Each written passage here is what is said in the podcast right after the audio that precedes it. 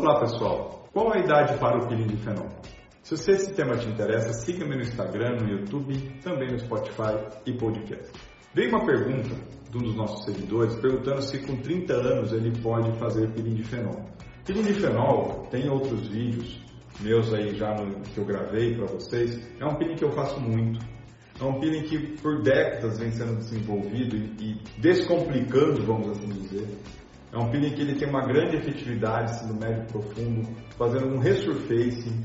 Um, é uma ritidoplastia da face sem cirurgia, uma cirurgia plástica sem corte, a química. Então, o resultado é muito bom, desde que o profissional saiba utilizar.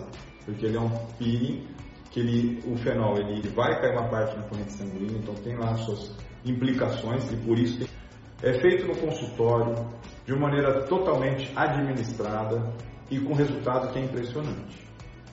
Respondendo à pergunta, qual a idade que eu posso fazer? Ou melhor, com 30 anos, Lucas, você pode fazer o peeling de fenol?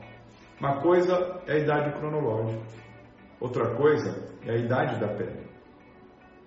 Cada pele, cada indivíduo tem um tipo, um mecanismo de envelhecimento cutâneo. Então, não exatamente a idade cronológica vai ser a idade da pele.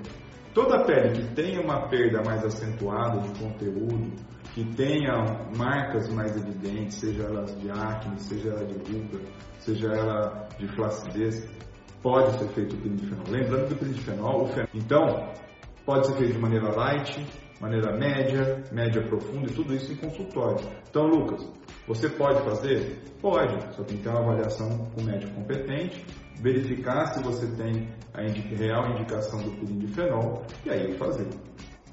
Tá certo? Então, primeiro, avaliar corretamente, avaliar a cronologia da sua pele, a necessidade da sua pele e, por fim, ter um profissional que saiba fazer o pirindifenol. Fico à disposição nos meus consultórios ou até mesmo por telemedicina para uma avaliação.